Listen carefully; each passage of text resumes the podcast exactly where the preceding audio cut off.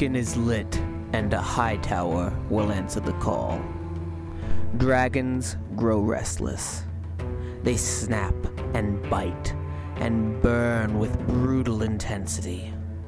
A flower blooms where by all rights she should wither and die. A white cloak is soiled with black and red, but a green flame burns brighter than dragon fire. It is a call to arms burning with the heat of a mother who would not see her children harmed, the heat of a daughter who would not see her father destroyed, the heat of a friend whose bond is broken. And all that remains is a woman scorned. This is a watch party of Ice and Fire. We are your hosts, Solar, Valar Morgulis. Constance, We light the way. Uzma, Greetings, lords and ladies. Morgan, Hello. and myself, Sam. In this podcast, we'll be talking everything and anything A World of Ice and Fire. In this episode, we are talking about the fifth episode of House of the Dragon, We Light the Way. In this episode, Daemon unceremoniously kills his badass wife Rhea. Wedding bells are chiming as a very sickly Viserys personally makes his way to the Velaryons to propose a marriage between Rhaenyra and Laenor, which is accepted. Rhaenyra and Laenor agree to keep the marriage strictly professional so they can both pursue their other interests, uh, aka side pieces. Uh, this does not sit well with, with Sir McSteamy, as he was hoping to run away with Rhaenyra and gain some honor back. In King's Landing, Otto Hightower is on his way out after being sacked, but has some advice for Alicent and on how she should plan for Aegon to be king. Upon learning about the Maester's late night moon tea delivery to Rhaenyra, Alicent confronts Sir McSteamy about her, movements the night Daemon's return, only to learn it was him who had been in bed with Rhaenyra. Finally, it's wedding time and everyone is showing up with the Velaryons sh- walking in showing who runs shit now, and Alicent rocking a green dress interrupts the king during a speech. Daemon arrives uninvited with an air of "I killed my wife to marry Rhaenyra." Laenor's paramour Joffrey Lonmouth confronts Sir McSteamy about their shared interest in the Rhaenyra and Laenor's and Laenor's marriage, only to be fucking mowed down by Sir Criston in a fury. Criston is about to kill himself when Alicent interrupts. We then end with a somber wedding ceremony as Laenor and Rhaenyra say their vows in a messy hall and Viserys crumbles from sickness. Be sure to listen and pay close attention as you can elevate your Maester's rank and win links and prizes by listening to the podcast and answering our trivia. Before we get into the episode, we are starting with our segment For the Love of Lore, where I'll be going over anything involving history, culture, and customs in the World of Ice and Fire. The Council will then discuss the lore and how it affects the current episode. In today's lore, we're talking about oaths and vows. So the topic of oaths frequently comes up in the World of Ice and Fire. Um, there's oaths to family, to marriage, knighthood, religion, and then of course oaths to fealty to lords and ladies and kings. Um, some take oaths more seriously than others. Uh, a single individual is known to take on multiple oaths at once. Um, this can create some contradictions with these oaths. Uh, perfect example is Jaime Lannister of the King's Guard uh, and his knighthood when, in regards to Aerys wanting to burn down King's Landing. Uh, he says, and I quote, So many vows, they make you swear and swear. Defend the king, obey the king, obey your father, protect the innocent, defend the weak. But what if your father despises the king? What if the king massacres the innocent? It's too much. No matter what you do, you're forsaking one vow for the for another. Uh, most oaths tend to have a religious aspect to them. Um, you usually swear to a king and a lord, as well as the seven go- gods, the old gods, or whatever other religion you may follow. Um, like the um, crows in the Night's Watch, they usually swear an oath to the Night's Watch as well as like to their religion. So like Sam and Jon both did their oaths in front of a uh, weirwood tree to the old gods. Um, the requirements for the Kingsguard, Night's Watch, Maesters, and the Faith of the Seven um, are similar. Uh, they drop all family ties. There's no marriages, no children. Um, there is uh, a vow of celibacy. Um, the Night's Watch and Kingsguard, it's a little more flexible, but it is thrown in there. Um, they can't own land, and they serve these for life. Um, there is a lot of oath breaking as we see in the world of ice and fire. Um, more often than not, I feel like there's more oath breaking than oath keeping. Uh, it's considered a very serious crime, um, also considered sacrilege, as most oaths are religious. Uh, regicide is um, already bad, but then you throw in the Kingsguard oath, and it's kind of this mind blowing bad thing that you could do. Um, but Jaime got away with that because he was uh, pardoned by Robert Baratheon. Uh, the only thing worse um, in breaking your oaths is kinslaying and guest right. Um, that's like the worst form of oath breaking. Uh, you know, you're going into someone's home where you're supposed to protect you and you kill them. You basically made an oath by eating bread and salt and then you killed your um, your host, breaking guest right, or vice versa. And then kinslaying, you're just not supposed to kill your family. Go figure. Um, there are massive penalties for breaking oaths. Um, they vary on which oath is broken and who the oath is associated with. Um, some lords who have risen up in rebellion, who have given oaths to their king or their lord, but they eventually surrender, are usually forgiven. Um, but this is definitely dependent on the lord or king that you are rebelling against and breaking an oath against, which a lot of the time mostly ends up with you uh, with your head on a spike. Uh, Maesters and Faith of the Seven, usually there's no death, but they're usually just expelled from um, the faith or the Order of the Maesters. And then Kingsguard, um, they will be relieved of their position, which is extremely rare. That usually doesn't happen. Um, usually it's death that will happen. Uh, and then, of course, the Night's Watch. Um, they have exceptions, obviously. The Mole's Town brothels are usually ignored. Um, desertion absolutely means death in the Night's Watch. There's no way getting around that. But if a brother decides to um, desert but then comes back, they're usually forgiven and everything's all good. Um, as I've mentioned a few times, there's multiple organizations that you make an oath to: the Maesters, um, the Septons of the Faith of the Seven, the Night's Watch, and obviously the Kingsguard. Um, making oath to the Kingsguard is seen as one of the highest honors. Um, many Kingsguard have really towed the line of oath breaking. Um, honor seems to be the driving force with most knights in the Kingsguard when it comes to actually keeping their oaths. Um, but a lot of their oaths really come in conflict with being a knight and being a Kingsguard. Um, we see certain situations, not the best example, but Meryn Trant kind of beating up Sansa he's supposed to be like protecting the people, but he's listening to his king at the same time. So is he breaking an oath? I mean, he's a terrible person, so that's like kind of besides the point. But is he breaking an oath or is he doing what he's supposed to? Uh, we've seen other King's Guard break their oaths before, especially in the current um, A Song of Fire series. Uh, Arys Oakheart has a relationship with Arianne Martell, and he even swears to put Myrcella on the throne um, per her per Arianne's ask. Uh, Meryn Trant just existing, I feel like, is kind of an oath breaker, but you know, whatever, we can get into that later. Uh, and then obviously Jaime Lannister killing Aerys, fathering children with Cersei. Jaime is weirdly one of the most honorable yet most dishonorable knights in all of uh, Westeros. And then we have uh, Criston Cole in this episode. Um, I, you could probably make some arguments, I think, with Criston Cole actually sleeping with Queen Rhaenyra but I think the point of his, um, he was breaking his oath by kind of sleeping with the person he, like royalty he was supposed to protect and kind of serve. And like you know she's supposed to be getting married eventually. Who and then whoever she marries is who he's going to eventually protect. So he sees this as he was completely dishonorable and that's kind of like why he's breaking his oath. Um, but what all do you think of um, O's oath breaking, and obviously Criston Cole's apparent oath breaking. Uh, Constance, we can start with you. Um, I think that the oaths in it's like it's kind of like what we have remnants of this to this day in our own culture, like when you put your hand on a Bible and you swear to tell the whole truth and nothing but the truth, or when people in the government swear on a copy of the Constitution to uphold the laws. It's it's a deeply rooted tradition to say what you're going to do and stick to it. And I think it's even more important in a culture like Westeros than it is to ourselves that you that you be a man of your word, that you be a man of your honor. Uh, and I think it's Criston Cole made a big mistake, but we'll we'll discuss him in greater detail. It's like he he forsake his honor for the sake of a little nookie, even though he probably would have gotten in just as much trouble if he told her no.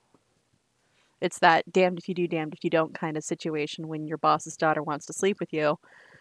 And if you say no, then she's going to say, well, he slept with me anyways. You know, it, it could go horribly wrong for him. So he was in a kind of a, a bad position to choose the lesser of his oaths and give up one for the other to maintain, you know, a good relationship with Rhaenyra, which obviously he loves her.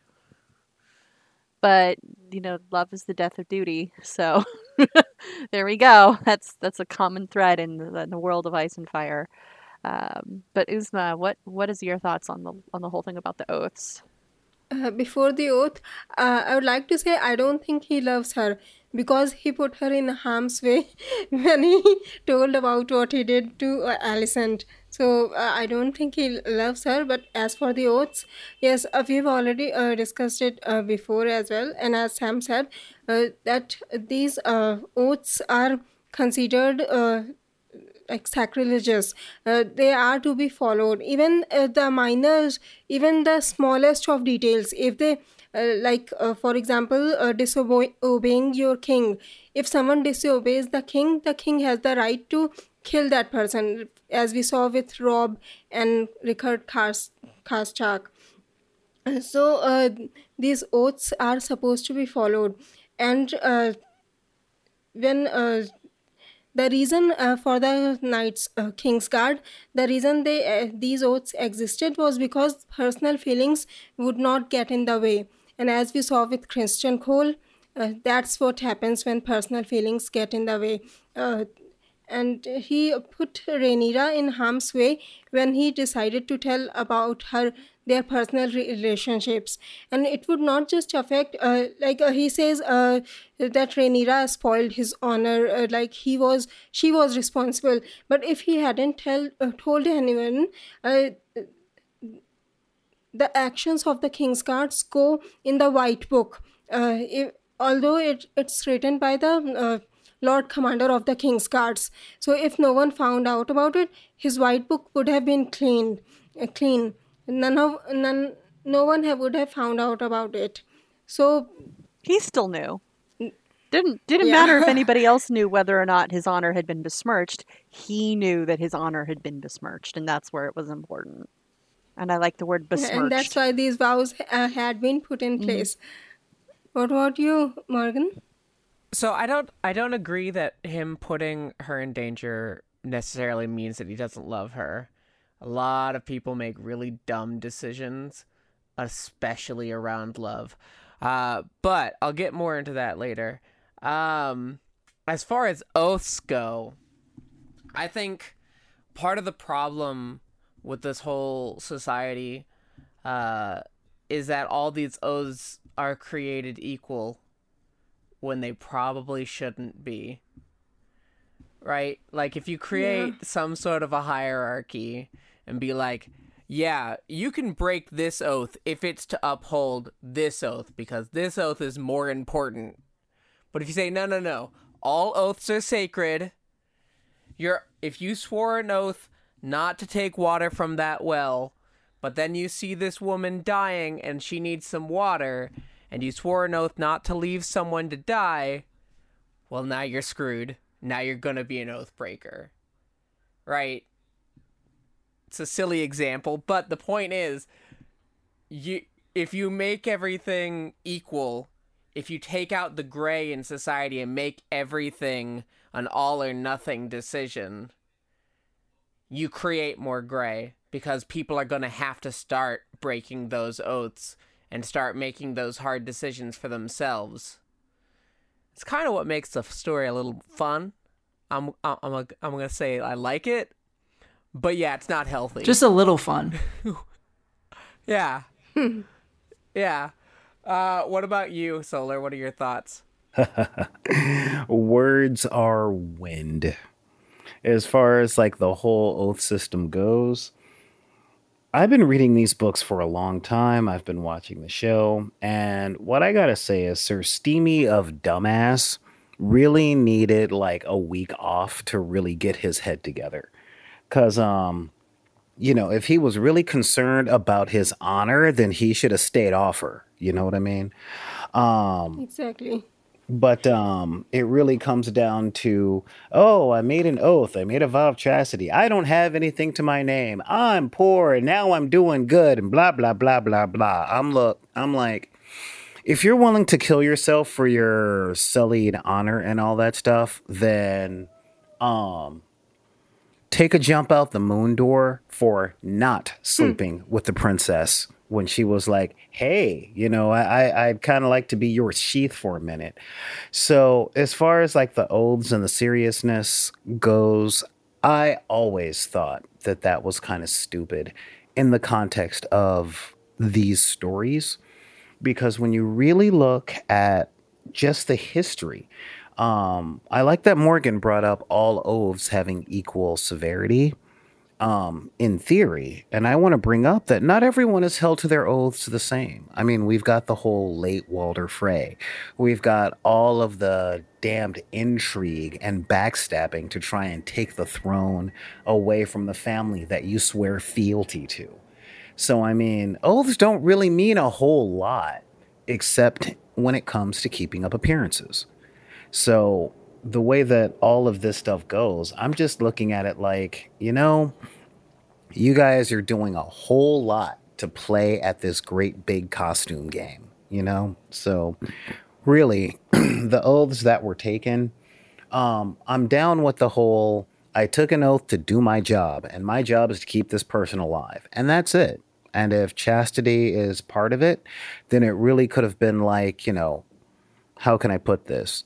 Oh, the princess who I have bonded with emotionally and who I think is hot like Dragonfire, um, is someone that I'm having a hard time concerning my cardinal thoughts on. So I'm going to resign my post and go back to Dorne. That that's what should have happened had there been ha- had there really been seriousness of oath keeping.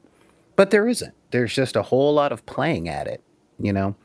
Um, and as far as the severity of, you know, Morgan brings up the great catch 22s that um that Jaime Lannister brought up. It's like the king's guard is to protect the king, but a knight is to protect the people. And there's nothing in the contract that says um now that you've taken this oath, it cancels out the other. You're just supposed to supposed to hold up all these different promises, including the contradicting ones. And um, it's just, it's all hilarious to me. But then I've always been Team Night's Wall and Team Smallfolk. So, you know, honestly, I get the necessity of the oaths and I get why oaths are there. Like, real talk, the um, Uzma brings up a good point of, you know, they take the vow of chastity to make sure that their feelings don't get in the way. Um, in regards to if they're guarding someone and they fall in love with them, that would be a problem. If they had their own kids, that would be a problem. And let's not talk about the secession problem. You know, if if the Night's Watch is there or the the King's Guard is there to look over the Queen and the princesses, we really got to know who the little princes belong to you know and that that's all a really really big part of the rules. But as far as like taking the oaths and all that stuff goes great on paper not well thought out. So yeah not to mention all of the nobles that get to break their vows and break their oaths and not end up being gelded or heads on spikes or you know. So it's just all another unnecessary layer of the game of power. That that's what i look at. So but we'll get we'll we'll get to Sir Vavoom of of of Big Mouth a little bit later, because yeah, he merits some discussion in this one. Just a bit.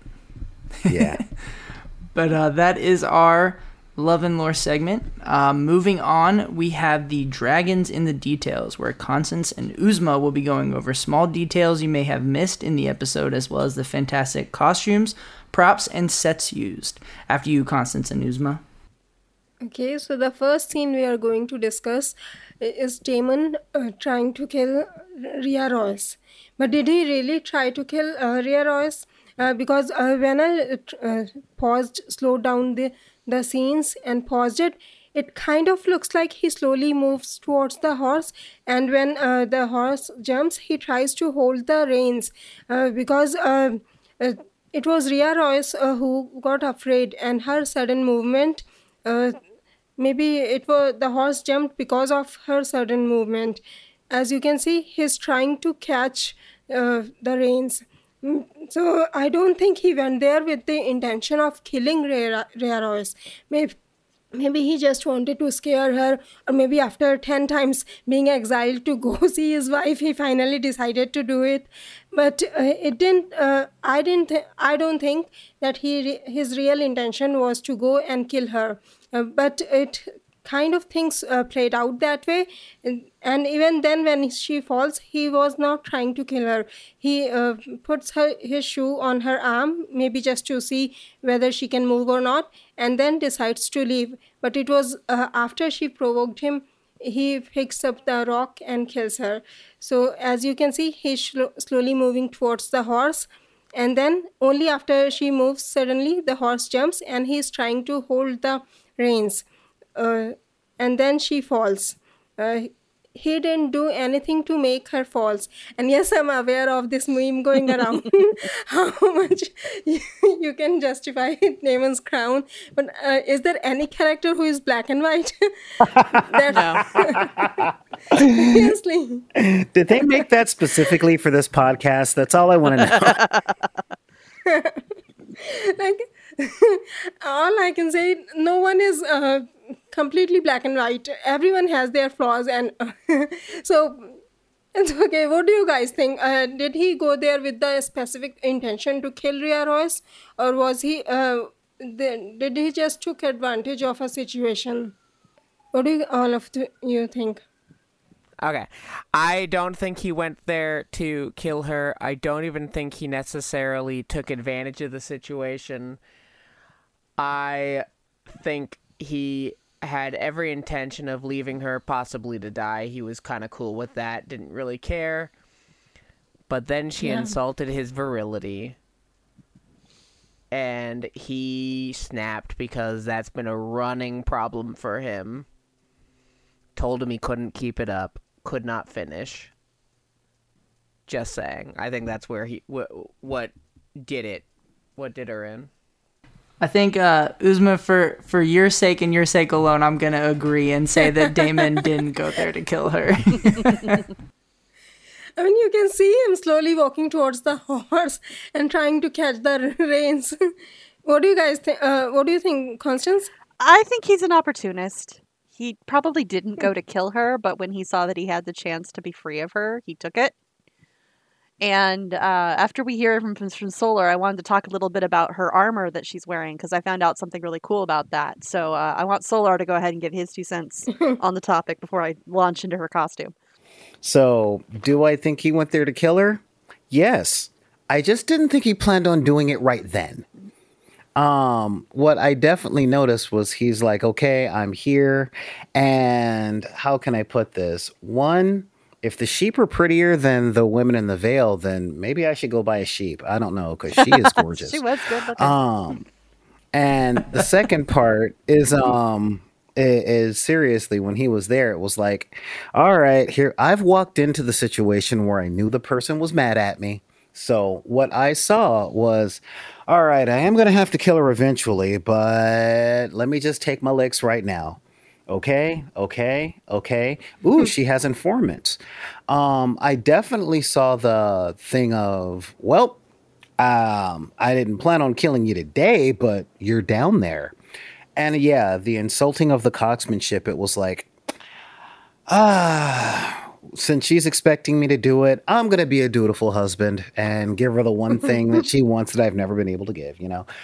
But do I think he went there specifically to kill her? No. Um, because one thing we can definitely tell about Daemon is one, he does not ever deny anything, which is kind of fun. Um, but second, he never only has a singular plan. Everything he every action he does is layered. So I think killing her was on the agenda. It's just her falling off the horse like that and him like, "Oh, you can't move." Well, that's one less thing. um, And yeah, so I'm with the opportunist thing. Um, so yeah, I will say that yes, I think he went there to kill her, just not that day. I think he went to regroup and the opportunity presented itself. So, especially after he'd been exiled from Dragonstone and Driftmark and King's Landing and the Stormlands. And it's like, well, since I got nowhere else to go, I guess I'll go home and deal with my wife that hates me. You know, at least until I can kill her realistically. Yeah, that's a thing. So that, that's what I think. What was the second or third time uh, uh, Viserys said, Go "Go, to your back to your wife," wife"? yeah. And he'd he's already like, twice "No." asked for a second wife. It's like he's like, I want to marry so and so. You already have a wife. Didn't stop Aegon. Well, now I don't have a first wife, so I love the guess- Yeah, you know. Targaryen. I love the Targaryen excuse of, "Well, Aegon did it. Why can't I?" so good. Hey, well, you know what? A lot of cultures have what would Jesus do? And it's like, hey, what would Aegon do? he would marry his sister and burn a bunch of people. So I, I'm going to go for a relative and, and some violence, you know? Well, let's talk about the Royces, right? For just a quick moment. You can see that she's got on this very stylized leather and bronze armor. The Royces of Runestone are one of the oldest houses in the Vale that are descended from the first men and were kings of the Vale at one point, up until the point where the the Vale started to solidify under the Arryns and everything. But uh, the armor is inscribed with ancient runes that date back to the Bronze Kings and the earliest ages of the first men. And if you get a good close up of her armor, which we don't have, but there was a user on Reddit named the Great Malagan who was a plate and could read the runes. And the runes are actually taken from Scandinavian law in the Codex Runicus, which is a documentation of laws and order that were kept at among, among the earliest historical law documents. And the text actually says if a man wounds another man while the king is in the province, he shall pay a fine for the wound in accordance to the law, 40 marks or coins to the king, and 40 marks for the breach of peace to the one who was wounded. So it's kind of ironic that she's got this ancient armor on that talks about somebody getting attacked. And uh, it's thank you, thank you, Great Malagan, for that for that that little tidbit because that's just a fascinating costume detail that they would actually take actual Scandinavian codex runes and put them on her armor. And I know that's something that prop makers do is they'll they'll put in things like actual historical text just for the sake of the fans finding it and discussing it on the internet. So that's that's Rhea. So I want to just bring that point up because that's a fantastic little detail that they put in on her costume. So let's go with our next topic then, which is the Driftwood Throne. Ooh. There's some good shit in Driftmark, isn't there? um, the Driftwood Throne, according to the lore, was given to the Velaryons by the Merling King as part of a pact between their two houses. Now, his stories predate the coming of the Andals, so we're going back to the stories of the first men. So, again, very, very old. Uh, the Merlin, the Merling King is a god amongst sailors who actually has shrines in Braavos in the House of Black and White. Uh, and that's about all we really know. But if we look at this here, it looks like it's definitely made out of a part of a ship. You can see that you've got the more carved throne on the left hand side, or right hand side of the throne, rather, if you're sitting on it. And the left looks like a carved bow of a ship. So this is a very old, old, old symbol of power for the Velaryons. And it's a really baller move when you invite the, the king comes to your castle. Nobody's there to meet him. He walks into your throne room and you're sitting on your throne. That's a power move. And Corlys is saying, I've got all the power in this case. Um, but there's I thought Corlys was saying sup. you're you're you're the one coming to me. What do you want? I'm the one with all the cards. It ac- it actually felt like he was doing Viserys a favor when he went and Oh, yeah. went on him. He was he was saying it, it's like the you're you're in my house. You're gonna show me respect, but you're king, so I'll do the king thing for you, just just out of courtesy. What else do we got to do? I know there's quite a bit here to look at. There's so many details. Yeah. Uh, But before that, I would like to discuss yeah. the painting. Uh, we already discussed this painting, uh, which was in the room with the skulls. In uh, if you'll check out our pre- one of our previous episodes, you'll see we've discussed this room before. Uh, on the but uh, the painting we could see at the time was on the left side, where we saw kraken and crocodiles or Yeah. something, right? yeah and uh, so on the extreme right side of that painting we can we can see a ship and uh, as you can see there are little uh, shields. So uh, it's uh, and you can see the dragon figurehead. So uh, these are valarian ships carrying aegon's army for uh, the conquest. We've already seen this painting in one of the previous trailers. And we've discussed it in one, one of our trailer discussions before. You can see the this is the painting we discussed earlier uh, where uh, there was a ship with a dragon figurehead and armies uh, aegon's uh, ships. So that's what we saw. After that we have as you can see there are there's a ship of westeros. And what else can we see Oh, there's a ton of details. It's it's like this is his treasure room, right? All of his expeditions, all of his adventures, he brings things home and he puts them on display. Uh, there's what looks like an astrolabe up on the top portion over on the landing that looks like it's being held up by several hands. There's a map of what looks like uh, it's either Westeros or Essos. I can't tell from this angle, but it looks more like Essos to me because you can kind of see where you you marked it as a Westerosi map, but if you look right there, yeah, Westeros is there because if you look right at the very middle, that looks like Valyria, the the broken islands of Valyria. So, yeah, I think it's Westeros and Essos on a big map. So, it makes sense. He's a world traveler. He would know what the world looks like, and he would he would have a hmm. better idea than most people what the the continental shape is. and is this a statue of a horse I think so. yeah. It's kind of hard to say. There's so much to look at. I mean, it's it's such a great, richly detailed. there's this huge shell uh, next to the there's throne as yeah, well there's a huge nautilus shell, in gold and blue. Uh, it's just such a beautiful shot. There's so much to look at. and uh, you can see there's some uh, There's like Uh, a city. Yeah, it's like a model of a city over there. it kind of reminded me of uh, king viserys's uh, Valyrian structure Yeah, it's kind of similar. But it's hard to tell which place is it uh, is it driftmark or something else No, I don't think it's Driftmark. I think it's I think it's another city. I think uh, it's hard to say because we don't know the context between all the background details. But it does look Valyrian in design. It it does strongly resemble the king's models. So maybe it's another city that was in Valyria.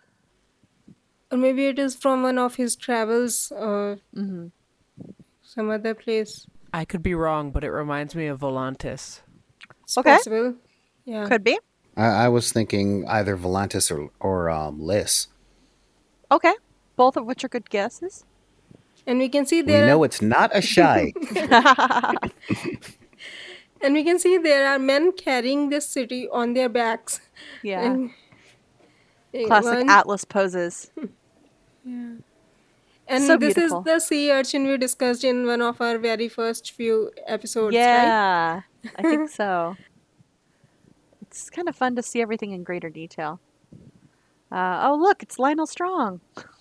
and uh, when the fight broke out uh, it's uh, at first it uh, seemed like uh, uh, at least that's what i thought that uh, sir harwin took advantage of it and just jumped into the fray because he was enjoying it. But when i rewatched this scene it seems like uh, he gives him a sig- signal to stop the fi- fight. And uh, he tells him to jump in and stop it.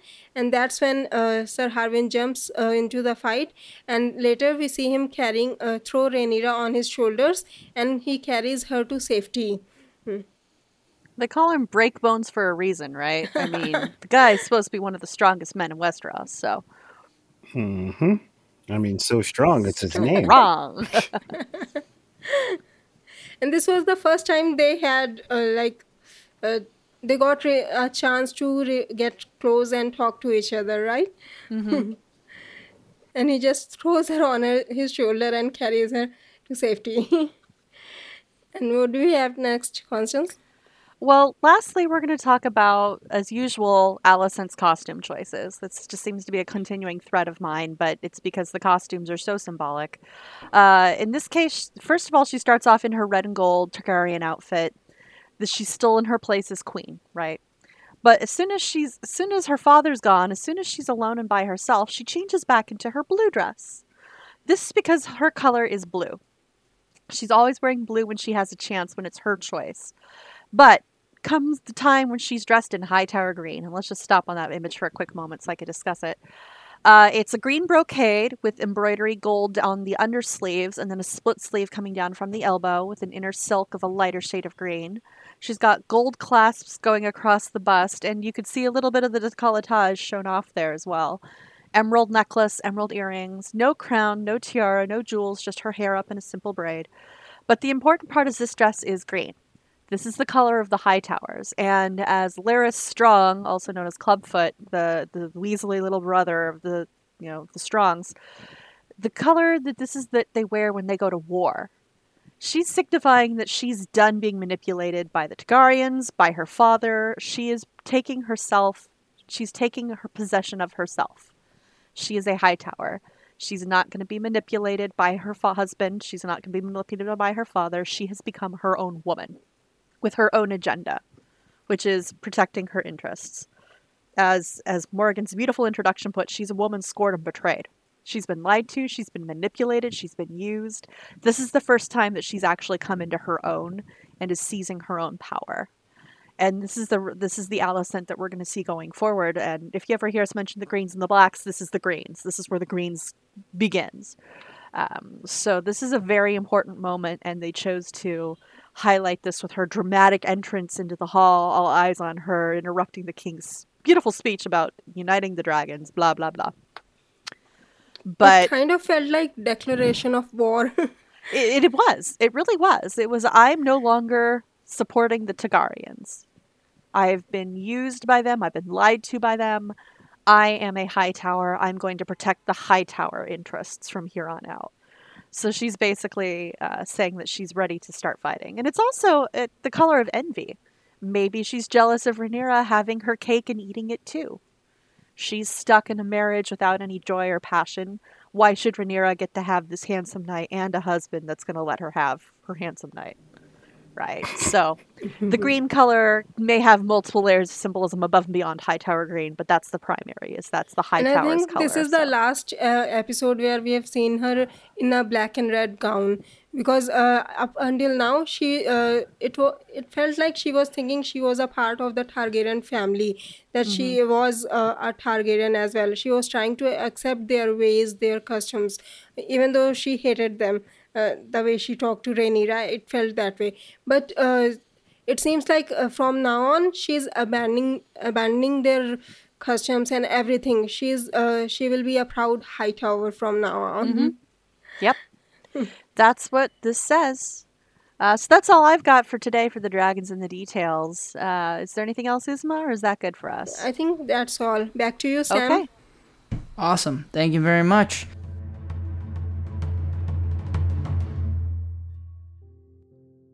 Hello, everyone. My name is Jordan Rannells, and with my friend Katie, we are both working to create and share art for all of our favorite fandoms at Four Cats Boutique on Etsy.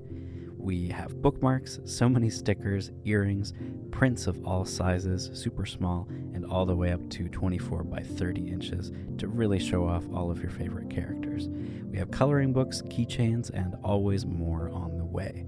So if you want a Hobbit Hole bookmark, or a set of Legend of Zelda Korok earrings, stickers for all of your favorite Marvel characters, or a big wall art poster of the Night's Watch vows words so that you can recite them every time you need to pump yourself up, head over to Four Cats Boutique on Etsy. That's the number four and cats with a K. You can even use the code WatchParty10 to get a 10% discount. That's Four Cats Boutique on Etsy.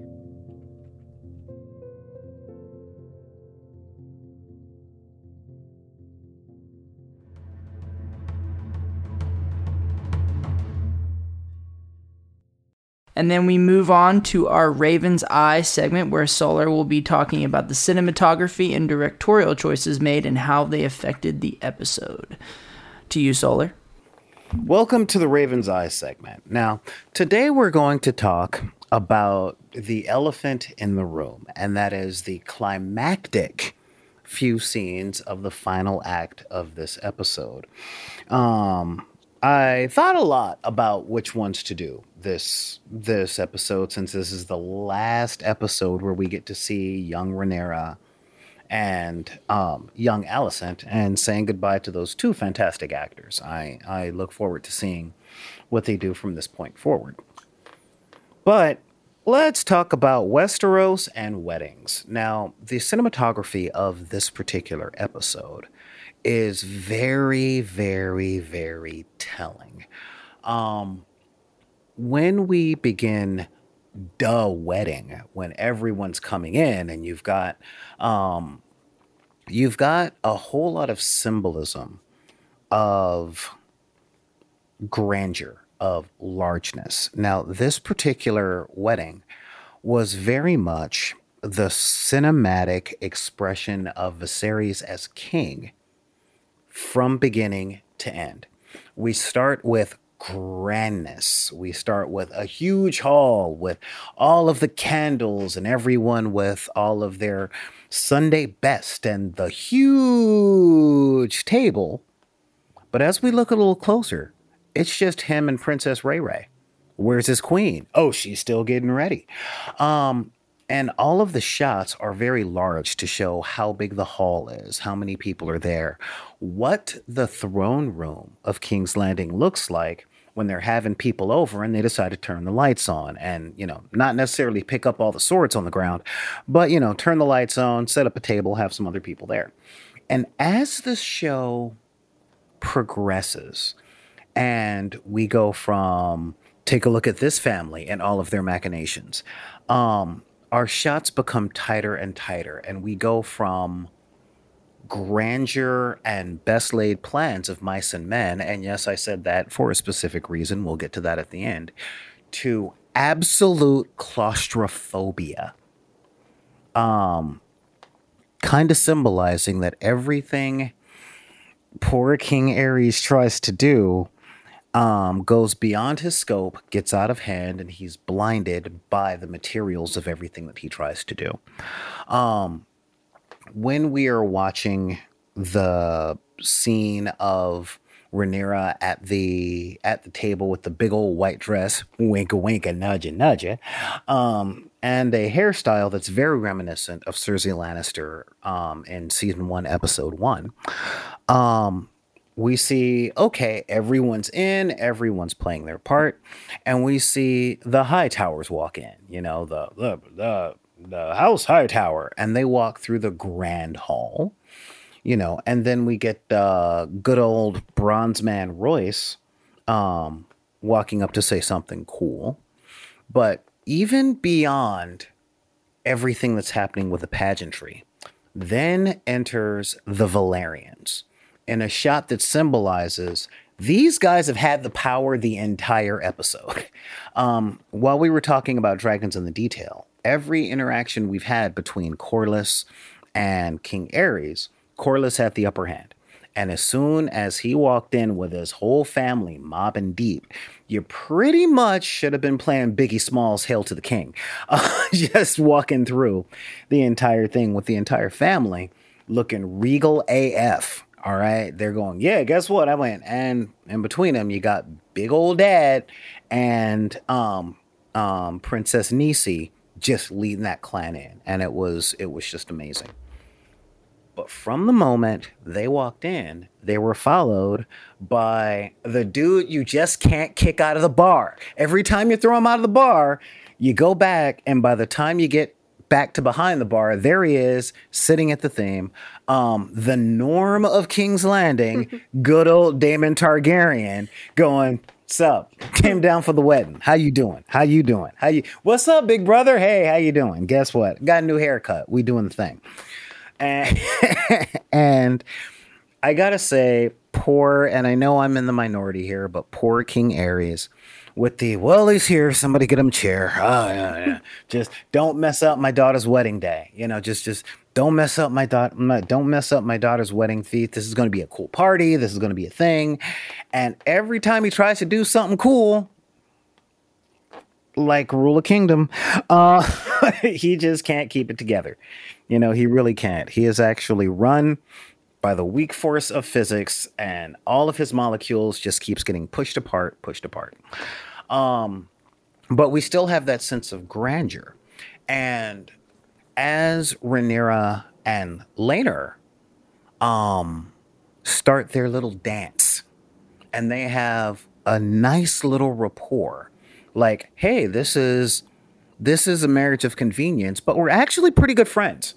So let's just smile for the camera, do all that thing, and uh, let's hope this turns out as well as we think. So, you know, you almost got them thinking of, so who is it that you're taking home? Oh, you know, I got my dude over there. Is it that redheaded guy that came in with all you guys and all that stuff? Well, you know, my family is a little dark, so we're with the big guy. You know, who who, who do you think the big white guy would be? My my cook, you know, kind of thing happening on that. And um, it was all great and dandy. And then, of course, they started um, when the king gave his speech about uniting the houses, boom, we had Alicent coming in in her first slow motion entrance, as they would say in the Not Another Teen movie. And when she walked in from the She's All That moment, every single shot started getting tighter and tighter and tighter. You know, we we didn't get any more establishing shots. And of course, during the dance, we're trying to see things from the perspective of not just King Viserys, but from the throne itself. We got to see what the Iron Throne is looking at and all of the, I'm not going to say chaos, but all of the Brownian motion that happens around it that it tends to cause. From seeing the fun conversation between um, Uncle Touchy and Princess Ray Ray um, in Valyrian to, of course, you know, Papa Three Fingers not being able to see. Um, and then we have the two really intimate conversations that lead to pandemonium. Okay, the tight whisper shots um, between um, Laenor and not that Joffrey, but Joffrey, um, saying, you know, if we know who her paramour is, we can kind of like strike up this like four way agreement, watch each other's back, kind of like be back to back to back to back to back. And he figures it out. Uh, he figures it's uh, Sir Bay of Simple Man. Um, and that leads to yet another tight shot between um no seriously not that joffrey but he has the ending we wanted for joffrey um and of course, um, Sir Vavoom of um, or Sir Snitch of Vavoom face, and um, so we have that, and we could see the boiling stuff going on in him, and again we move yet again to claustrophobic paranoia to finally the explosion of the fight. And the fight is very important because all of the claustrophobia and the chaos that we see on screen within that 10 minutes is priming us and prepping us with discomfort so that when the fight starts, everyone is confused. Every single person is confused, from Viserys to uh, Princess Ray Ray um, to um, future um, what is the name of the position? Prince Consort Le- uh, Laenor. No one knows what's going on. Um, all we hear is a scream and a whole bunch of everybody running around. Now, when I was a younger man and I went to concerts, I've seen many, many, many, many fights break out in mosh pits and riots, and this was very much captured by someone who was probably at Woodstock 99. And um, so once we have all that, you know, we get the very quick shot of the good hand telling his little brother, "Yo, uh, get the princess out of there because this is gonna get ugly." Um, and good old um Bonebreaker Strong going, you know, I'm always getting her out of trouble, be it in the alleys over by the whorehouses or in the living room. But you know what? That's my job. I guess I'll just pick her up. I'm just a gold cloak. I don't want the white cloak and all that stuff. Um, and then we get the fight scene that is more visceral than almost any other fight scene in this entire franchise. Um, we're watching just the visceral nature of um, Criston. Um, we'll we'll call it red and speckled, not quite white knight. Um, just pounding Joffrey's face in like his last name were Baratheon and we all got our wish. And, you know, the breaking of his arm, the the the fact that he was essentially pushing everyone back. He even gave that strong right hand to Prince Laenor himself. you know, like everything had just been stuck. And the claustrophobia of the scene was building along with um, Sir Bay of finally lost its um, temper, getting bigger and bigger and bigger, and a sense of overwhelmingness. And of course, from there, we go directly to the shotgun wedding and a stain on the floor. You know, so we have this big explosion, almost like the Doom of Valyria itself, considering that this is all chaos brought about by the Valyrian bloodlines and it leads to a dark room with rotten food, a shotgun wedding with a whole bunch of proper tears, um, and followed by the deterioration of the king. So, um, this scene was very, very, very perspective and um, experiential based. You know, when we have um, when we have these shots of getting tighter and tighter and more more crowded and not chaotic, just more active with more camera movement, more people on the camera getting closer and closer and crossing and speaking languages and having conversations. It was literally like four episodes of Game of Thrones happening in one scene until it all hit the boiling point with what we've come to know as the um, penultimate finale of a season. You know, so I think that this was well put together. Like, um, did you guys notice some stuff that I haven't mentioned yet? We'll start with you this week, Sam, because you're you're you're like that student in class that's almost like hiding behind his paperwork. no, I think you. I think you. I mean, like you hit a lot of of the stuff that uh, that. I mean, you hit most of it. I think the one the one thing that I didn't like about I think the whole episode was whenever Alicent walks in and um the Strong brothers are talking to each other. I didn't really like how they spelt it, spelt everything out. Like when when Alicent walked in, they were like, they were like, "Oh, she's in green. Oh, she's interrupting the king." It's ah. like, no, yeah, we see that. I like, I see it. I know. I get it. So that was like the only part that I was just like, that was unnecessary. I would have rather just seen Alicent walk slowly up, and like that could have been it. But like you mentioned like the the scenes getting like tighter and claustrophobic. I was like stressed out that entire like even before the fight. Like it, like you could just feel like something was happening like the tension was high. So i, I definitely felt like the tightness of the scenes. Yeah. Uh, and i get what you mean you? about the oh. yeah. Uh, i definitely get what you mean about the can you hear me in the back dialogue you know? Yeah yeah. Yeah. So I just didn't need that part, but uh, you know, it, it, was still I still liked it. Don't get me wrong. It was just that part. I was just like, I don't, I don't need that. But yeah. Yeah, Uzma. Uzma, how about uh, you?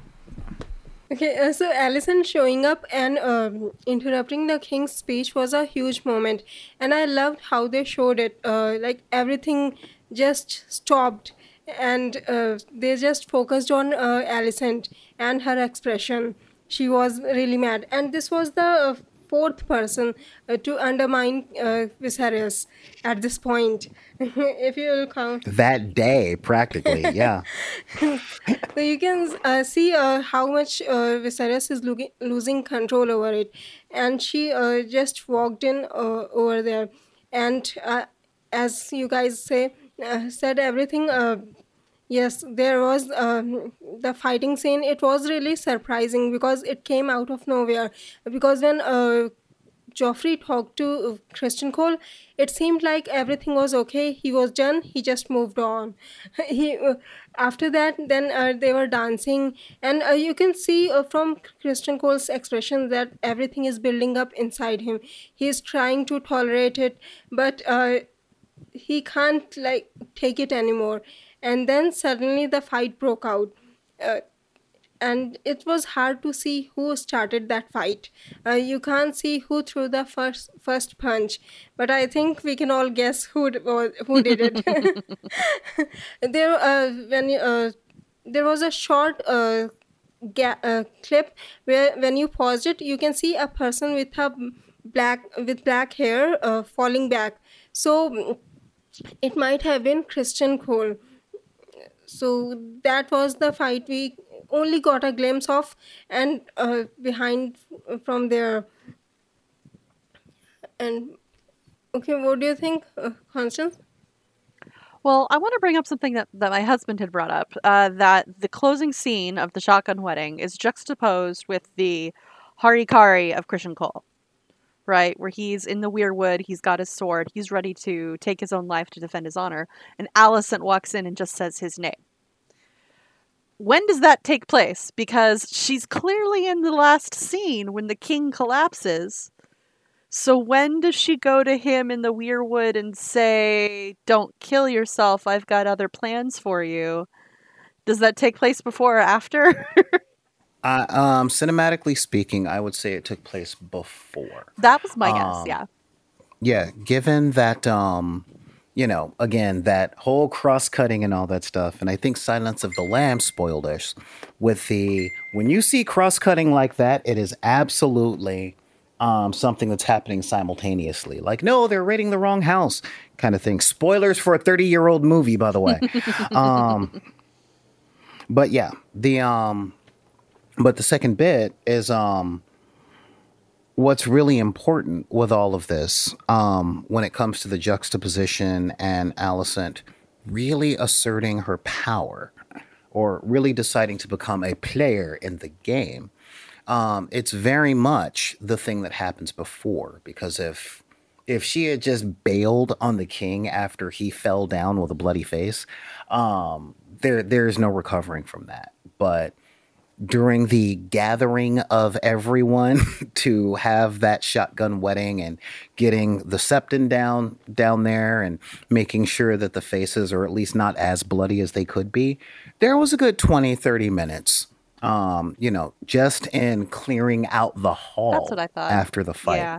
you know My thought was Criston Um, Cole would have gone straight away. Like as soon as he walked out Yeah. of the hall, he went to go yes himself. with that whole yeah with that whole dating myself jimmy Swaggart i have seen i have sullied my honor twice in the same week you know and um yeah so that that was very much that that was very much a Criston cole then wedding then crumbling of um the leper king kind of thing you know just cinematically speaking Morgan, my dear, you have been awfully quiet.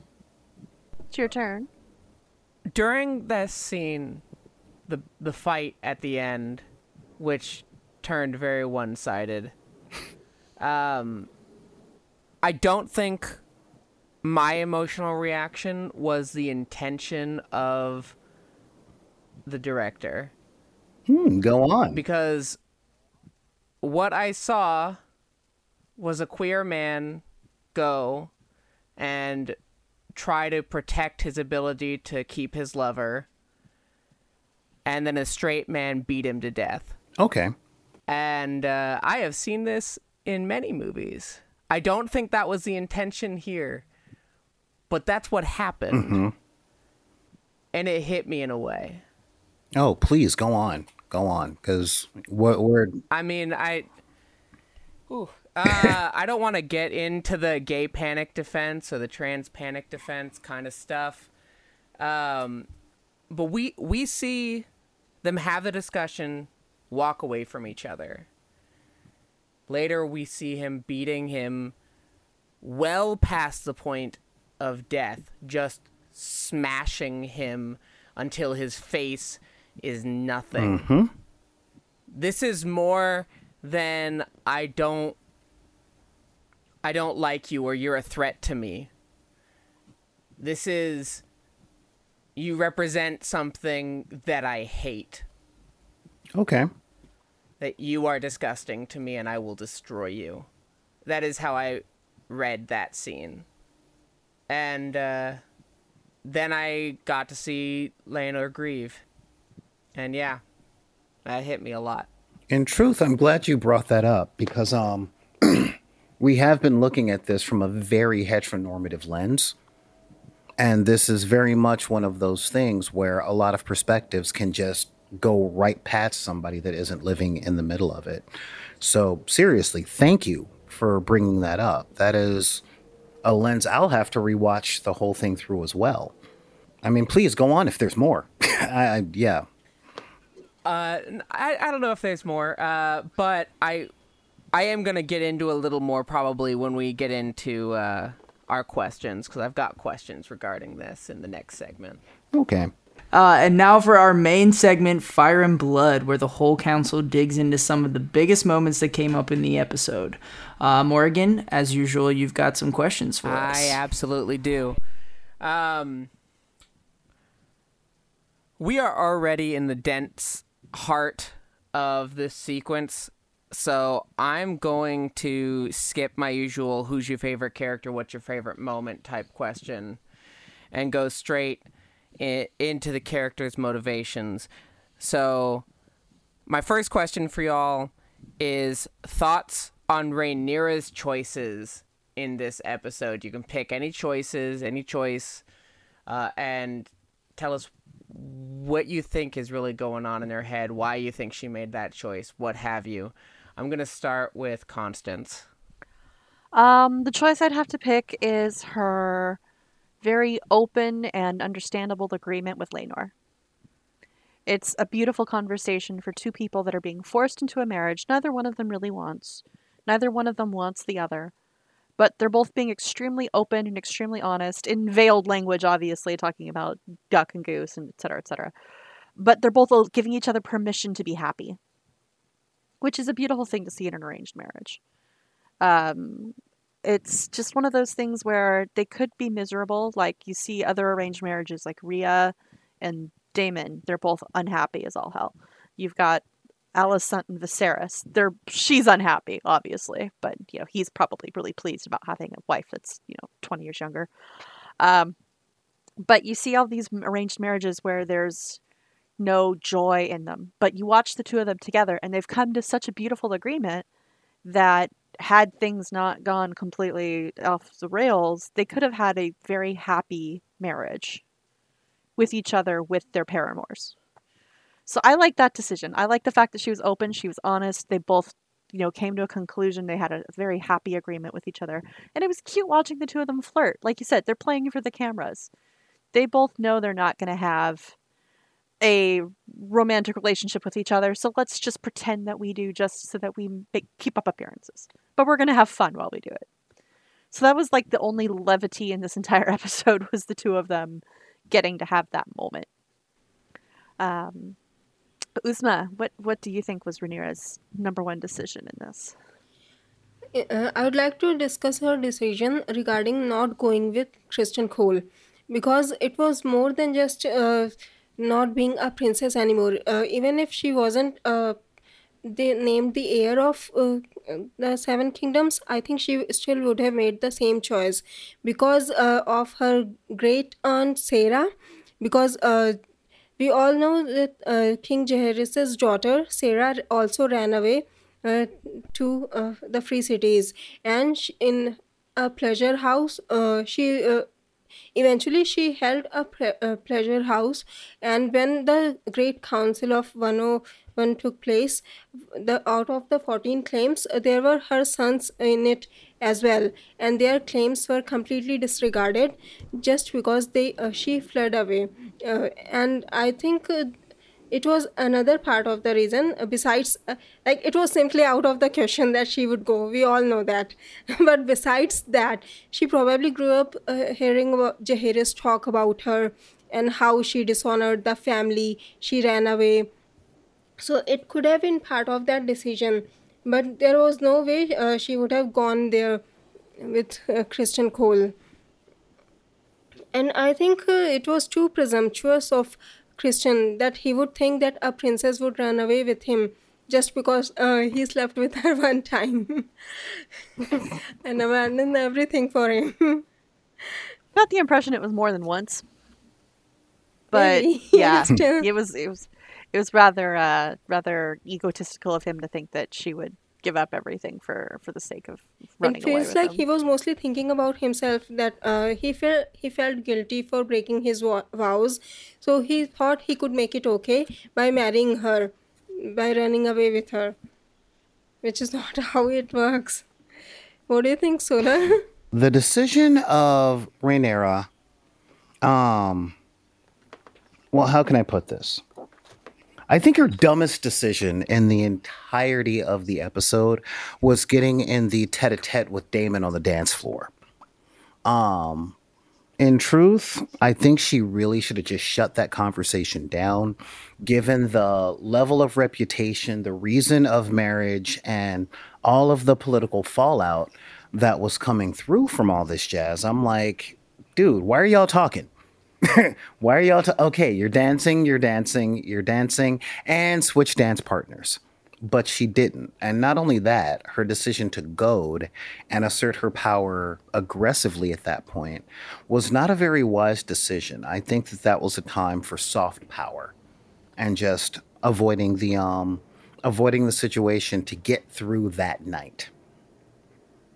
So that that that's where I'm sitting with that one because she made a lot of decisions this episode, but that was the only one that stood up to me where I was literally talking to the TV, going, "Why are you playing this game? Why are you taking the bait? Why are you? This is not the time nor place." you know, this. Re- I mean, the conversation should have been, "You bastard," um, yada yada yada.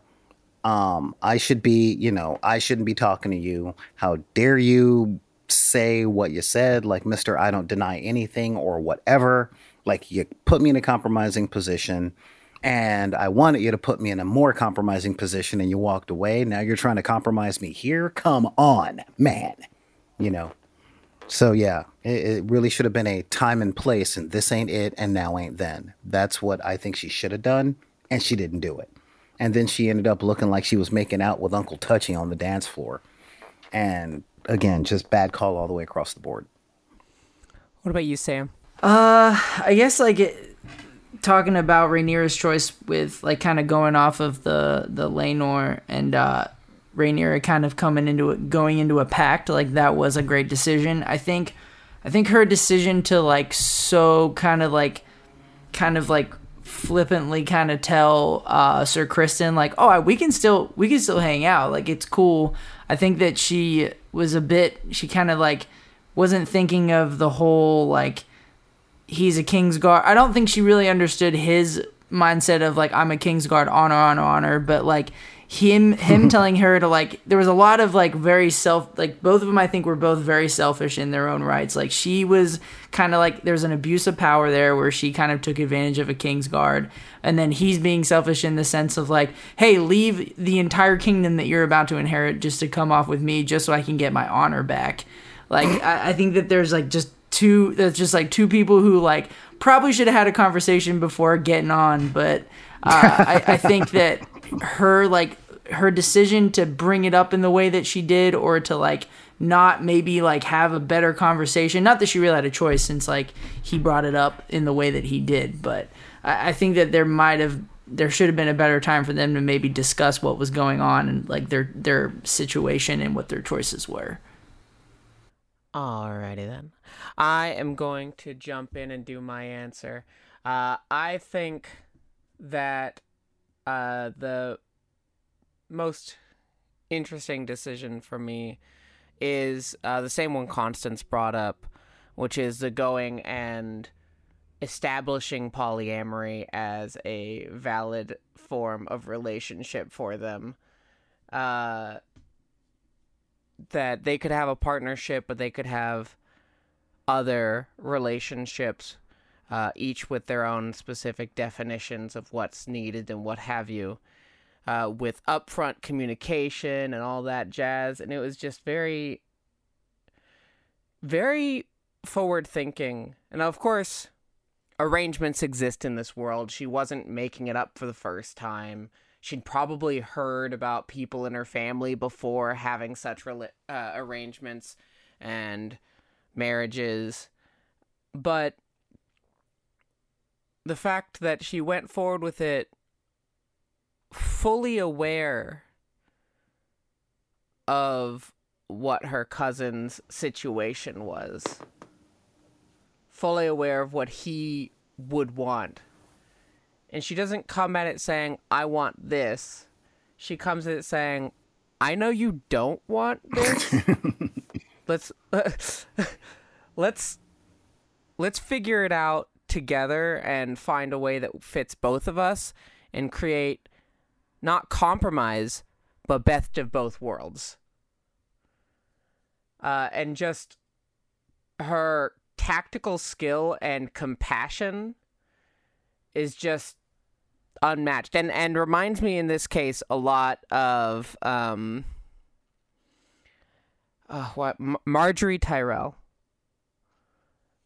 Right? We don't see the conversation between Margaery Tyrell and um blank uh, Renly Baratheon uh but we know that that's the kind of relationship she allows him except she's a little less uh she's a little more selfless. She doesn't really like seek her own gain. She just wants to do her duty and let him do whatever he wants. Whereas you know Rhaenyra is a princess. She she wants her she wants to get her dues uh but yeah the the whole idea of best of both worlds and just going for it is just really what struck me most for her decisions. Now moving on to our next question, which we've all which a few of us have touched on already, um, which is what the hell is going on in Criston Cole's head? Um and again, just like uh Rhaenyra, you can discuss different sections of time that he that he's making his decisions, his actions. Uh, but yeah, tell us what you think is going on in Criston Cole's head. Uh, this time we're gonna start with Solar. All right. So, what's going on in Sir Vavoom of Idiot Face? Um, I'm looking at the character as a whole. Okay. Um, he is pretty much one of he is from one of the lower houses. Um, he is the closest thing that we get to one of the jumped up small folks, kind of like Sir Davos. Okay. And I see him caught up in the propaganda of what it means to be a knight and what it means to have honor and all that stuff. Going, I came from nothing, I got everything, and I screwed it all up. And him kind of scrambling to hold on to a belief system um, that isn't living up to the real world, you know? um, it's not really living up to the live the experience that he has in life, the universe, and everything. And he's just grasping onto this belief system. You know, do I believe that he is in love with Rhaenyra? Um, honestly, I think I think he caught some feelings for Ray Ray, but not enough to be like forsake everything and run away with me where I can be a farmer and you can help me milk cows. You know, I I don't think that um I, I don't think that he loved her that much, nor did I think that he thinks she loves him that much but it was I screwed up and I gave up everything. And if you love me, you will give up everything too. And she's like, This ain't love. Like you, you knew what this was before we came in, but come on, man, we we can do this. Like you don't have to do your vow of chastity, and you'd be banging a queen. Everybody wants to bang a queen. Like queen has no problem catching a dick, and I'm saying I'm reaching for yours. Come on, bruh. And he's like, no, it goes against my system of beliefs that aren't serving me very well, and all of this stuff. So, you know, honestly, I see him in a very cla- um what was it? In a deleted scene of the godfather he said um don't be ashamed of your wealth because shame uh or disdain for money is the rich people's way of making sure that the poor doesn't get it. And since he is from one of the lower houses and the lower classes um his illusion or illusions to what it means to be a knight and to have honor and all of those fairy tales, bumping his head against real life just had him spun. Like what I was watching there was a dude whose entire paradigm just broke. you know that that's what I saw.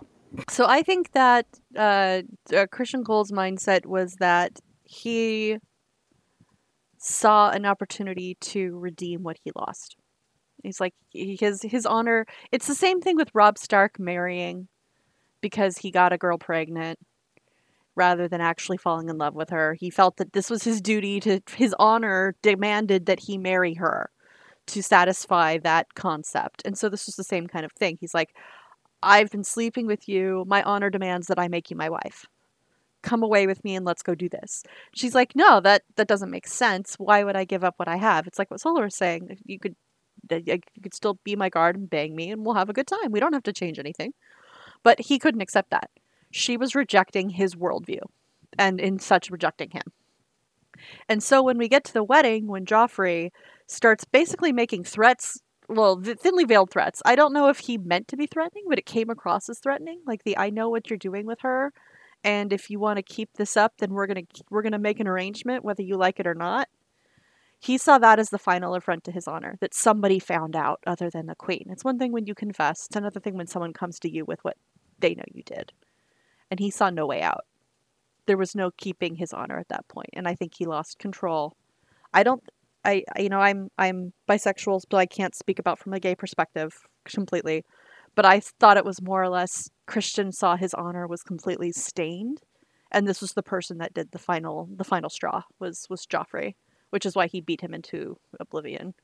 It was hard to watch, and now that Morgan points it out, there probably was a perspective of that in there that that that that cis male fear of the, the the homosexual which I hope wasn't the case. I don't think the director intended that, but if they did, it came across pretty strong. Um, so I think that it, it was it was more or less his honor was his main motivation, and having that last little bit stripped away from him by somebody else that he didn't know, that he thought was an outsider, did it in for him. Uh, so that's that's my take. It's not the strongest, but that's that's what I thought he was thinking. But you, Sam? I mean, there's a whole lot not happening in Criston Cole's head. I mean, he's like, I feel like a very one-track mind of like, of like my honor, but my honor, it's my honor, and like I, I feel like he's gripping onto that so much and just like. It's the only thing that's on his mind. So like if if if anything around him is messing with that honor and it doesn't go his way, it's like all of a sudden he's just like losing it over just honor. And you know that like every, all the pieces were setting up for a perfect, you know, power couple of Rhaenyra and Laenor having like a good like agreement with each other, and they were just gonna like r- run Westeros. Both of them have their side thing going on. Everything was gonna be all good, and then Criston though had to ruin it with his honor. Like, how many times have we seen a story in Westeros just kind of like go to shit because someone was like, "Yeah, but what about my honor?" So. I think like kind of like Solar was saying, I think that he just like has fallen into this like I think this the honor has been put on a pedestal for like especially lowborn like you know people who don't have nobility in their family who aren't knights. They're like they see nobil or uh, the honor is like the only way for them to reach certain heights. So i think that he like has really fallen into that like just i think he's in that pit basically. Um but yeah that's kind of what i think is going on in uh Criston Cole's head. What about you uzma? Before this episode, it felt like uh, Criston Cole was very honorable. Uh, I really liked him uh, in that. Uh, but uh, in this episode, he seemed really petty and selfish to me. Like uh, Solar said earlier, if you are going, if you felt gu- guilty and you are going to kill yourself, just jump off the moon door. But uh, if uh, he was like, no, I'm going to kill myself, I'm going to die, but I'll take you down with me he didn't have to uh, tell uh, about it, and things won't have gotten worse. Uh, but he did, and I think that's what his uh, that's what his motivation was. Yes, uh, a part of it was honor, and part of it he he was selfish that he was only thinking about uh, his honor, like correcting his mistakes. He wasn't thinking about Rhaenyra. So in that sense, I that's why it felt to me that he doesn't really love her. Because uh, if he loved her he probably would have thought about from her from point of view he would have thought about what she wants. But he was like no uh, uh, i made this mistake and now you uh, you should run away with me and help me correct my mistake. So i didn't really like uh, Criston Cole in this. What about you morgan Yeah, I think Criston Cole in this episode really proves like like Solar was saying that he's in a world that is not his own. Right? He the hop the hopped up small folk, right? He he doesn't know what's going on. He's going off the stories of what he thinks is supposed to be how the world works, but he doesn't know how this world works at all. And he's just knows that he's the hero of the story, obviously. He he is the knight. So everything is really about him. Now, this shows very well when the queen is talking about Rhaenyra and Daemon, but she doesn't specifically say Daemon. And so what does he do? He inserts himself into the story in his own head. He is the center of the story. He is the main character. Therefore, everything that she is saying and everything that anybody is saying is about him, his honor, his reputation, his cloak. Well, the shoe fit, you know, so he he put it on. It did. Yeah. The shoe fits, you put it on, you marry the prince. Wait. Yeah, yeah Um, no, I got to disagree with you on that one, Morgan. Having been someone who's made massive mistakes in their lives, and somebody is talking to me about something completely different. That whole thing of, oh man, they know, they know. I just got busted. I just got busted. I, oh, you're talking about that? Yeah, sure. yeah, yeah, yeah. No, that that's the thing. That that's definitely the thing.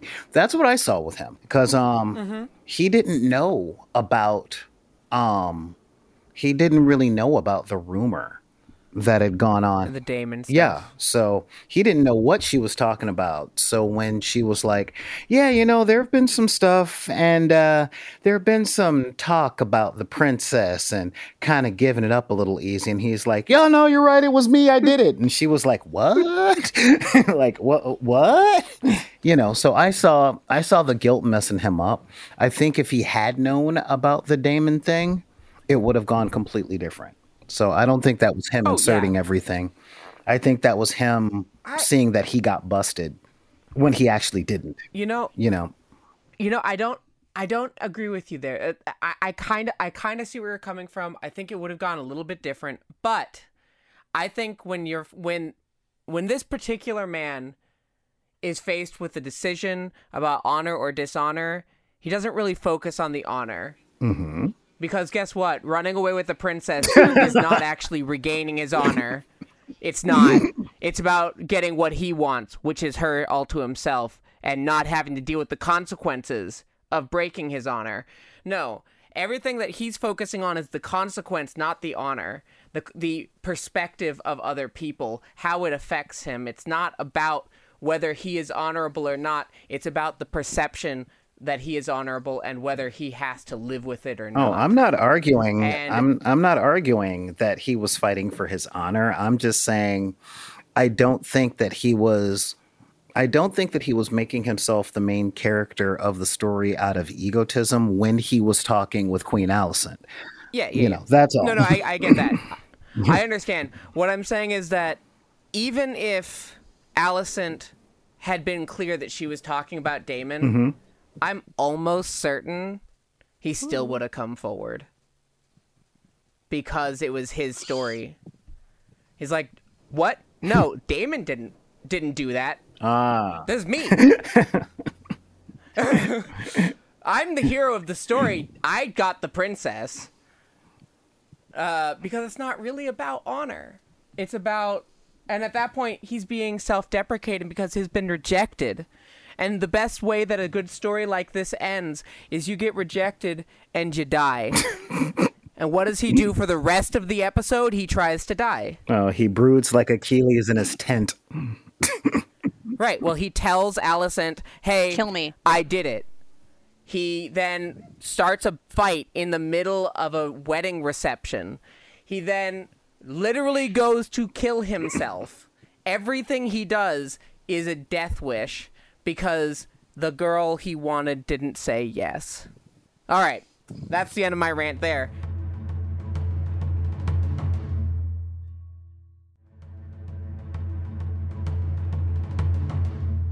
Moving on to my last question.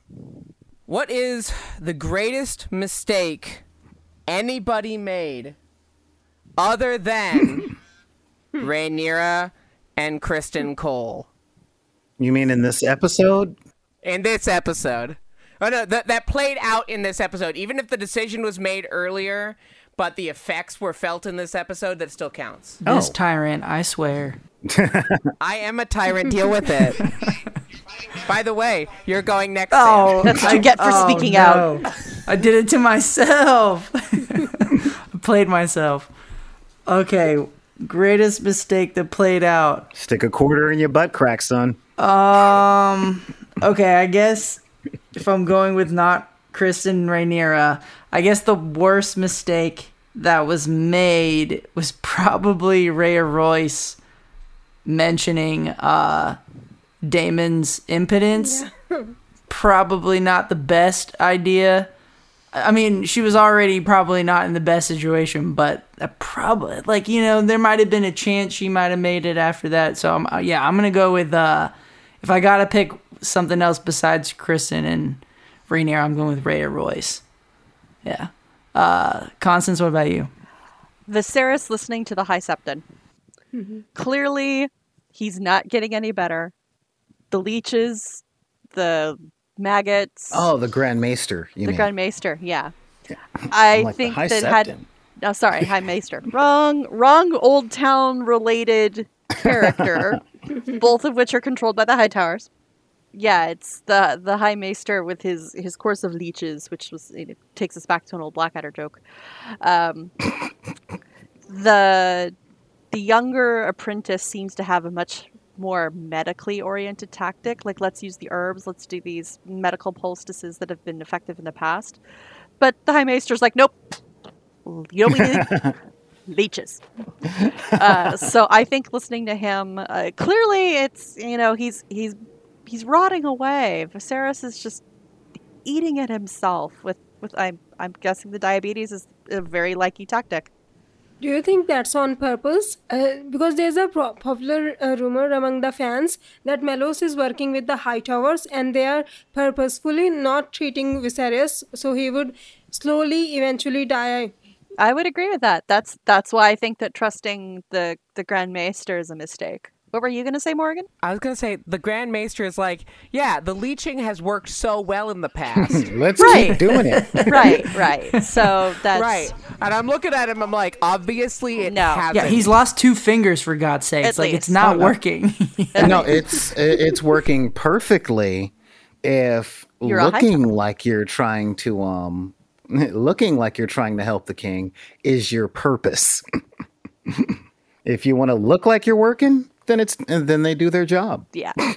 Nope. So that's that's my number one uh, mistake is is trusting the Grand Maester with your medical decisions.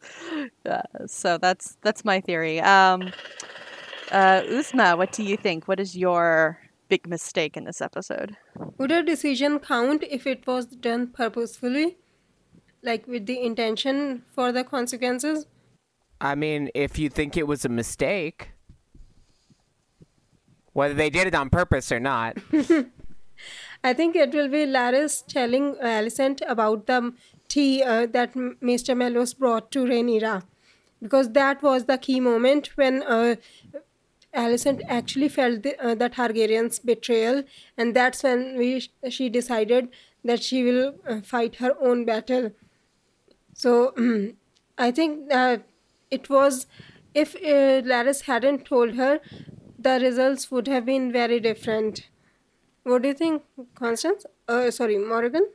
Uh, first of all, I would think on that one, that's exactly what he wanted. Yeah. Um, but I think the uh, the greatest mistake that played out in this episode is Alicent doing her father's fucking bidding. Going, and I mean fucking, Oh. uh, going, going to the king, then marrying the king, then having the king's children. I'm just saying, Otto Hightower has this long speech that apparently a lot of the audience have seen and said, oh my god, he's not that bad after all. And all I could think during that entire speech was, dude, you set her up. You said, go do this, create these children who you'll have to protect later, and then face the harsh reality that your children who you made at my behest, whom you love, are in danger because you made them at my behest. that there is nothing safe for them in this world, and you brought them into a world where they are doomed if you do not go to war with your former best friend because I'm a good father. Greatest mistake that played out in this episode, and everything that has happened in this episode was very closely related to it, was her listening to good old Daddy. All right, what about you, Solar? Sometimes I think you and I share a brain. um, I'm on the same track, like literally same line, different train. I think the biggest mistake that played out in this episode was King Viserys not marrying the child. Had he married Laena, um, yeah, seriously, You just he had to say you just had to say it like that too. well, you know what? He had the choice between a child and a teenager. And had he picked the damn child, none of this would be an issue. None of it. Um, there'd be no, there wouldn't be any kids on um, um, through the Hightowers. Otto's counsel would have, I wouldn't say fallen on deaf ears, but Otto wouldn't have had to look at his daughter saying, I need you to be my political pawn while I'm away. Now go start a war like a good little pawn. I want you to be my rook, you know? Um, none of that would have been good had he listened to freaking Harwin Strong and married into the Velaryon line and united the houses in the first fucking place you know, when he listened to the new hand of the king, when he was like, dude, this is the smart political play. Okay, bring the ships and the dragons together, show strength in the world, take care of the stepstones, all that jazz. You can do that by marrying and not banging a child. Okay, that's it. That that's all you got. That's all you got to do. You know, take the little girl that you can pick up, and you know, uh, looking at her mom and her dad, she's gonna be hot anyway. So you know, just you know, but she's twelve today. but you know, six seven years from now, you're gonna be styling. It's called long term high yield investment. You know, so yeah, had Yeah, he still chose the 15 year old, so yeah. yeah, exactly. So that moral thing is just out the window. So it's like if you're going to mar- marry a child, marry the one that would have united the kingdoms instead of the one from your very loyal hand. You know, the one that's t- the one that's telling you get your brother out of here, get close to my daughter. Don't listen to the person who's also Velaryon and who's trying to prevent war by going into a skirmish. You know, I mean, seriously, that that was. I could go as far back as to say naming Otto Hightower hand, but I'm not going to go that far. The last point of no return, that was the biggest mistake. The one that's un untake uh, no taxi backsies was marrying Alicent instead of Laena. I mean, seriously, that that's where I'm at. Um, because had he done so, Rhaenyra wouldn't be getting married to her big gay cousin, and they wouldn't have been doing the cool little dance that's that ended with a mock sword fight, and Criston Cole wouldn't have beat someone's face in. They they wouldn't have been there. it just would have been another Wednesday in Westeros at the hour of the bat. That that's really what it had been. So that that's that's my my observation of the biggest mistake was the last one, the last really big one. So. All right. Those are my questions for today. Back to you, Sam. Awesome. Thank you, Morgan. And for our final segment, we have Fans of the Dragon, where Uzma and Constance will give us trivia polls about the World of Ice and Fire and questions and comments from you, the listeners. All you, Uzma and Constance. All right. Uh, we usually start off with this week's trivia question. Uh, what is the House Velaryon theme song for this episode? Uh, we mentioned it during Raven's Eye. It's the one that should have been playing when their family entourage walks in. What was that song? Uh, so, Uzma, what do we have for this week's poll? I know I voted. For this week, uh, I posted polls on Twitter, Facebook, and YouTube. So uh, let's take a look. The question for this uh, poll is Who do you think is the least honorable character in episode 5? And on Twitter, 41% people voted for Daemon Targaryen, and 27.6 each voted for Otto Hightower and Alicent Hightower. I'm just surprised how Rhaenyra is getting so few votes. Because she's amazing. It's good to be future queen. That's true. and on Facebook, 39% people uh, voted for Daemon and 36 uh, percent voted for Otto Hightower. Fuck so that Daemon still wins. Daemon still wins this, but not by a huge gap. And uh, I really like the comment of Amanda, who said, "Uh, "I love how no one voted for Criston." That's true. That's he got true. four percent. There was just- a couple. Oh, Exactly. A few votes. and Rhaenyra still got three percent. I guess nobody saw anything wrong with what she was doing, considering they were just puppets and somebody else was pulling the strings. So My write-in of Larys did not get a, got, got one other Yeah. vote. Hey, I'm glad y'all are leaving the Velaryons out of this. like the whole family Velaryon is just cool.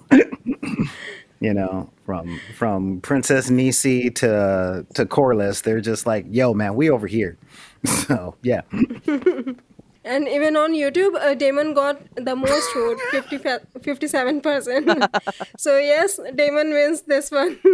but uh, like I've discussed earlier, I still think he did not go there with the purpose of killing his wife. that meme was made just for you. But I don't- The- what what what crimes of Daemon shall we excuse this week, exclusively for Uzma? so, what do you guys think about this poll? Uh, I'm still voting for Otto. He's he's the manipulator. And I manipulator. think uh, Morgan voted for Larys. Yep, wrote Larys in. I voted. One other person agreed with me. That makes it valid. Um, I didn't take the poll, but looking at it now, I gotta say Daemon as well. I really do. Um, I mean, just, just yeah. Um, don't get me wrong. Otto Hightower, fuck that guy, is very, very close. You know, very close. Um, but yeah, Daemon just kind of ekes him out just a little bit with not denying that he banged his niece. you know i mean i didn't mind the whole killing of the wife thing it reminded me very much of the bridge scene um, from i think it was storm of swords um, when it came to um, the greyjoy brothers but um, Euron Yeah, you're- and Balon. yeah exactly um, but really i'm just like look um, I love Daemon Targaryen too. I really do. I like his character. but the reason that I like his character is because he makes it very clear that honor is not on his menu. He doesn't fake it. He's just like, I am what I am, and I am Blood of the Conqueror. So I do what I want. I do what I, I got long neck dragon. I do what I want. So I, I I'm definitely there. So I can say that he is less honorable because he's not even trying for it. But he always owns up to his uh, actions. Like uh, he never denies that he ne- didn't do it. in but in in turn of He fact, owns up though- to anybody's actions. Thank you. Every accusation, he's like, "Yeah, I did it. Did I bang my knees? Fine. Did I kill my wife? Sure. Did I have sex with that pig in the throne room? Okay. You know, it, it's just whatever you got. What what what are you going to accuse me of this week? Oh, okay. Um, I I I, I killed. I am Blood of the Dragon, so consequences don't matter. Yeah, and you know what? If you think I killed one of the seven by beating it to death with a cow, I did that too. Whatever. I am. He's like Eminem. You know, he he is whatever you say he is. you know, and that that's it. Um, and in a strange way, that makes him a little more honorable than a lot of other people in King's Landing. But Um, in truth, Otto Hightower at least has some rules, and that makes him just a tiny bit more honorable than than Daemon. And again, fuck that guy. But um, but honor isn't a um deciding factor for me. But yeah, sorry, I gotta say, Daemon is the least honorable in my eyes, and I think he's cool with that because I think he's cool with every accusation. You know you know, a lot like Bronn. It's like, yeah, you have no honor, Daemon. I do not. but I got a dragon, so suck it. You know, that's where he's coming from.